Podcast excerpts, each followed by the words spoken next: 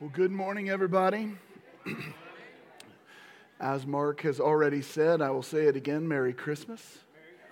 I hope that you all are finding this season to be a little bit more uh, magical, maybe, than it has been in the past. We've spent a few weeks now trying to, to look at what it means to recapture the, the beauty and the majesty and the, the uh, amazement that is Christmas oftentimes we get lost in, in the commercialization of Christmas. We get lost in the, in the um, maybe the man made traditions of Christmas. When if we will look to the text of Scripture, when we will look to uh, history, when we will look to the true meaning of Christmas, I think we can, we can recapture the beauty, uh, the beauty of this season. So as we gather this Christmas Eve, uh, for our final service during this Advent season, we're going to turn our attention to this final theme within our series, and that is the theme of light. Up to this point, we've discussed hope and we've discussed peace. Uh, we've talked about joy, and last week we talked about love, all of which Jesus offers us uh, and offers uh, all of these components to those who will trust him. Uh, this concept of light is not only an offer, uh, for us to experience in our life, but it's actually something that we are called to take out into the world. Um, I think you'll see that as well with hope. We are, we are people who, uh, who declare a message of hope. We are a people who offer peace. We are a people of joy, we're supposed to be. And we're a people marked by love. But again, we are a people who are to carry light out into the world. Our hearts are drawn to this particular symbolic uh, idea, the, the significance of light, not merely as a physical presence, but as uh, a physical representation of Christ himself, who, according to Scripture, is referred to as the light of the world. Today, we're going to explore the transformative power of Jesus' light uh, and then the call for each of us, again, to carry this light into the world. So, the first thing that I want to look at is the symbolism of light. In the Gospel of John, Jesus declares, I am the light of the world. Whoever follows me will not walk in darkness, but will have the light of life. And there's a lot to what that means, but it's a beautiful promise that says we are people who do not have to walk in darkness. In the ancient mind, you have to understand that the edges of the world and the darkness of the world often represented, or um, yes, often, if not always, represented evil. They represented the things that we didn't know. They represented the monsters uh, that we had to face inside of life. And so, that which was dark, that which was at the edge, specifically the sea, right? The sea was dark and it was untamed. And so, this was, this was fear for everyone in the ancient mind, uh, with an ancient mind. But Jesus comes in and he declares something that is going to transform that, and that is that he is, in fact, the light of the world. But he invites us to follow him, and in doing so, that we will no longer have to walk in darkness. Now, you might look at that and say, great, we don't have to walk in darkness. That means I won't stub my toe, you know, in the morning. That's not at all what is view, in view here. The idea is to not walk in darkness means to not walk in fear, to not walk where there are monsters or where there are edges that we might run off of. So it's really important what, what is being declared here. C.S. Lewis aptly describes this light, stating this He says, I believe in Christianity as I believe that the sun has risen, not only because I see it, but because by it I see everything else. See, when this light shines, we're able to see, we're able to discern, we're able to understand that which is good and that which is evil. And we're able to walk uh, rightly in a world filled with darkness. The symbolism of the light in the Bible represents truth, it represents revelation, and again, dispelling of the darkness, dispelling of that which is um, troublesome or evil or um, that, can, that can come to get us or harm us. As you walked in this morning, uh, you received a candle, and you probably noticed that the auditorium lights are dimmed more than normal the darkness that is representing here, the, the darkness that is here, is representing the normal state of the world in which we live. It's not exactly what we want, right? It's not exactly ideal. We can't see everything as clear as we're used to. And whatever light we already have, the light that comes through the windows, the light that comes uh, through the shades, and those things, is actually meant to um, represent the light of grace that is offered, according to some theologians, a, a grace that is referred to as common grace to all people, that we might see some way forward. But any and all light that points us some way forward is, is and has always been intended to point us to Jesus. At this time, uh, what we're going to do is we're going to send Jacob Dolezal around, wherever he might be, and he is going to light a candle, four candles in the front row. He's going to light one person's candle in this section, one in this section, one in this section, and one in this section. And as I continue in the message, what I want you to do is I want you to take your candle that is lit, whoever is lit, and I want you to turn to the person next to you, and I want you to light their candle. And then, if you're at the end of the row, I want you to reach behind you. Do so safely. Try not to burn your neighbor, right? But reach behind you and light their candle. And as I continue to talk, what you're going to see is the light continuing to spread throughout our auditorium. The second thing that I want you to see as this is happening is Jesus and how his light overcomes the darkness that we face. We still live in a world filled with darkness, but it begins to dispel that darkness uh, little by little. As we hold these candles inside of this darkness, we recognize the power of Jesus' light to overcome the darkest corners of our lives and the world. In 1 John or in John chapter 1 verse 5, we read, "The light shines in the darkness, and the darkness has not overcome it." The arrival of Jesus signaled the beginning of a cosmic transformation, a radiant dawn that was breaking through the midnight of human history. What we have tried to do in the midst of this is tried to create our own light, like these lights on the stage, like the lights that are back there above Mark. These are our own ways of trying to create some sort of light. But when that light begins to fade, and it will, when darkness continues to settle on this crazy world that we live in, and it will, we are the people who are actually to have light inside of darkness. The arrival of Jesus signaled the beginning of this transformation. Luke emphasizes the prophetic anticipation of this coming light. He says this in Luke chapter 1, verses 76 through 79, speaking or referring to John the Baptist. He said, And you, my child, will be called a prophet of the Most High. For you will go on before the Lord, John will go on before King Jesus to prepare the way for him, to give his people the knowledge of salvation through the forgiveness of their sins, because of the tender mercy of our God by which the rising sun will come to us from heaven to shine on those living in darkness and in the shadow of death to guide our feet into the path of peace. Do you notice that the light referred to here and the dark referred to here are mortal enemies? They are combating one another. This is not merely us, again, stubbing our toe in the dark.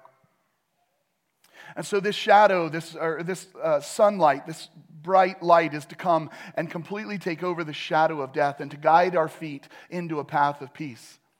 Isaiah chapter 9, verse 2, and Matthew 4, 16 both uh, communicate the same prophetic truth that the people walking in darkness have seen a great light.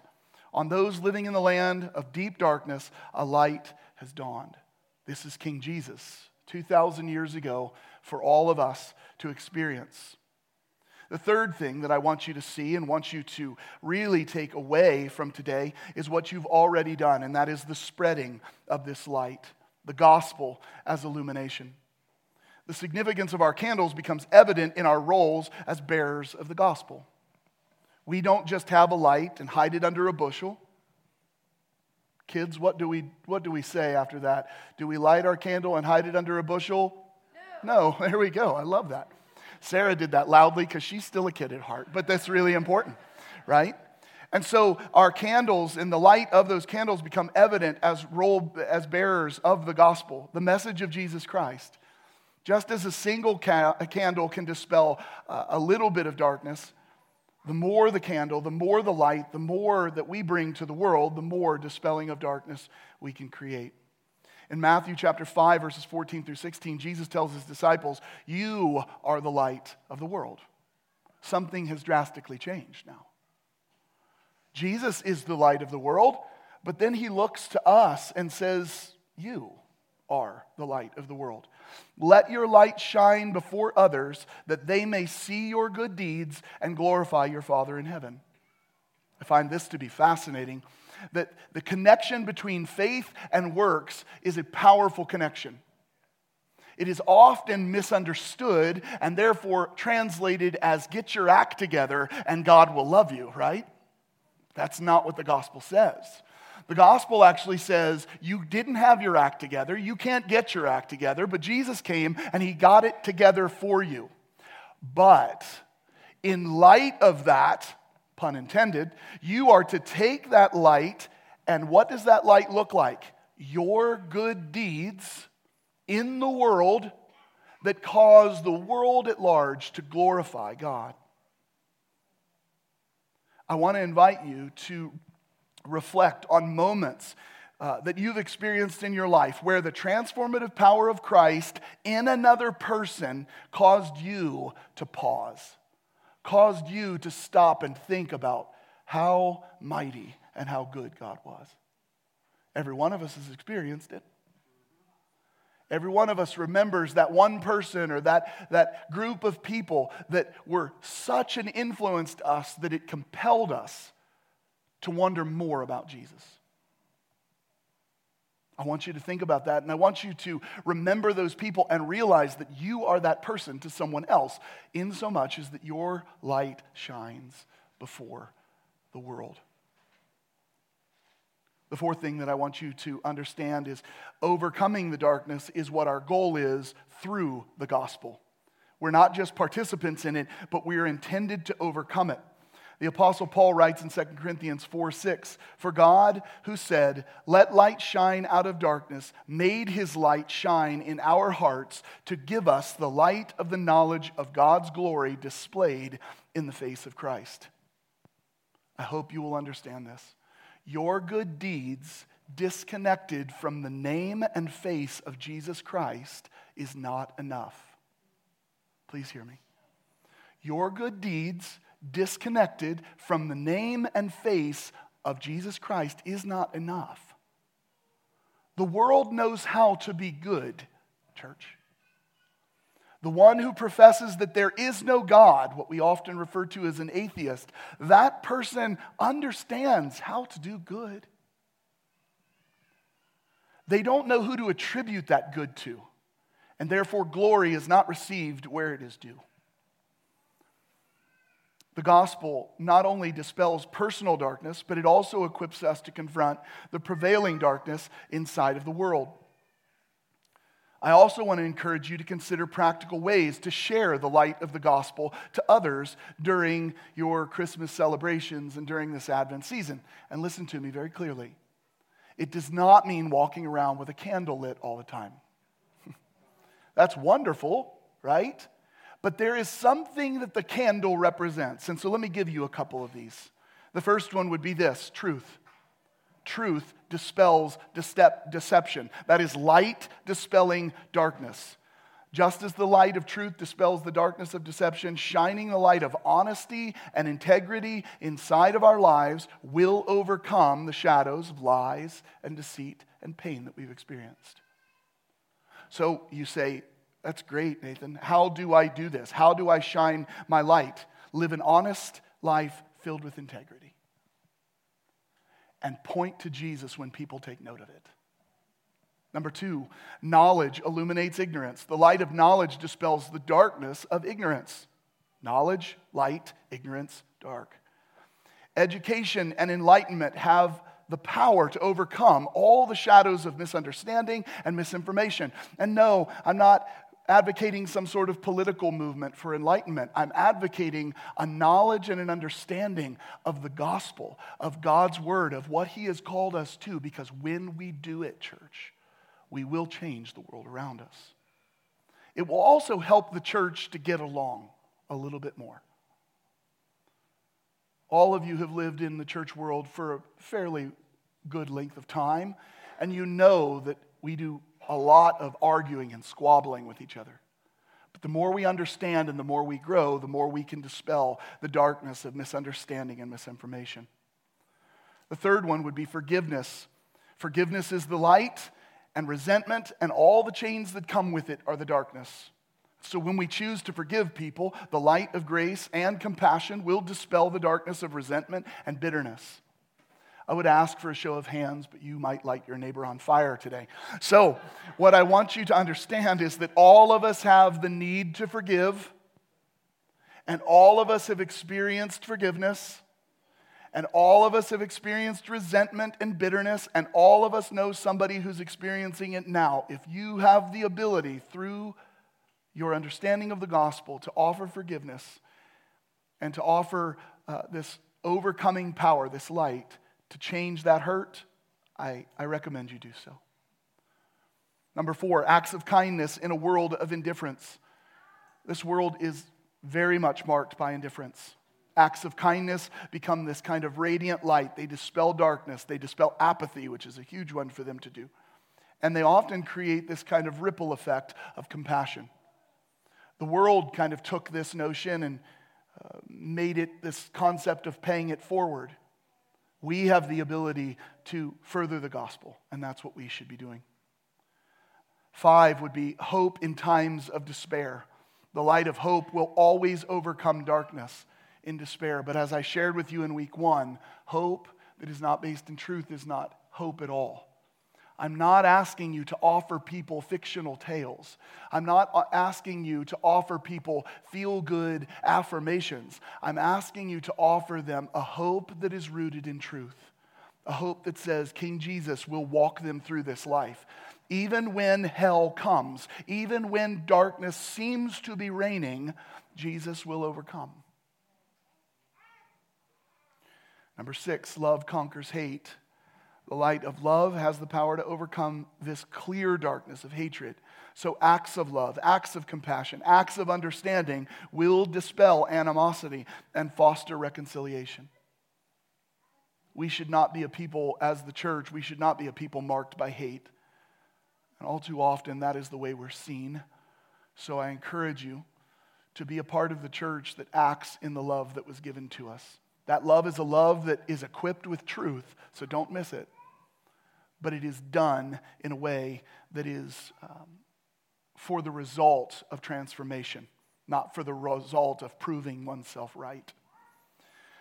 The next one would be unity in a divided world, and this is where the church definitely needs to come together. The light of unity overcomes the darkness of division. When people come together, transcending differences and working towards a common goal, they will dispel any discord or any shadows of discord. This is important for us. Last but not least, and these are just a few, church, is healing in the face of suffering. The light of healing overcomes the darkness of suffering. It happened this way in so many ways when Jesus walked this world and healed the sick and raised the dead and cast out demons. And whatever your view and understanding of these things for the church today, what I will say to you is that we have an unchanging God. So I would go into the world and I would seek him on their behalf because these things can take place and they can overcome a lot of this darkness of suffering. Whether it's physical, emotional, or spiritual healing, the power to overcome pain is like a radiant light that dispels darkness. Amen? Each of these examples serves simply as a metaphorical illustration of a real situation, a transformative power of light, emphasizing positive forces that can have the capacity to overcome any challenge that we face, church.